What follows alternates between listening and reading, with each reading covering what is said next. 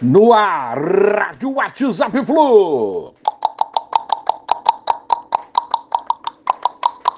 Bom dia, galeraça. Tricolor 8 de julho de 2023. Amigos, é brincadeira, né? Isso que acontece com a lateral esquerda do Fluminense é uma coisa surreal, realmente, né? Agora, antes mesmo de estrear, quem se machucou foi o Diogo, entorce no joelho esquerdo e expectativa recuperação aí em até 10 dias, não foi tão grave assim, menos mal. Mas o que acontece na nossa lateral esquerda é uma brincadeira.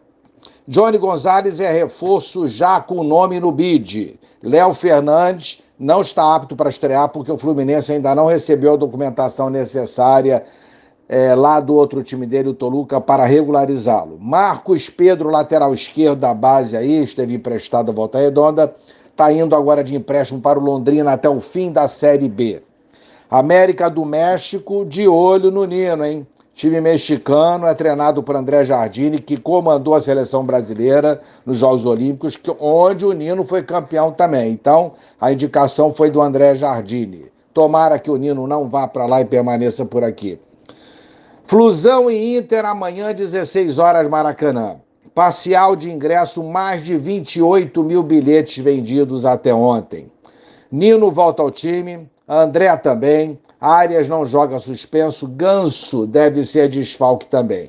Danielzinho e Johnny devem ser relacionados. A baixa do Diogo ontem, como comentamos aí, lamentável, senão poderia fazer a sua estreia amanhã.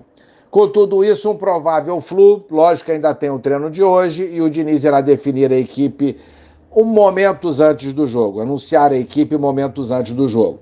Fábio, Samuel, Nino, Felipe, Marcelo, André Martinelli, Lima e Pirani ou Ganso ou Danielzinho, quem sabe, Keno e Cano. Rodada 14 começando hoje, é bom de dar uma olhada, aquela secada natural.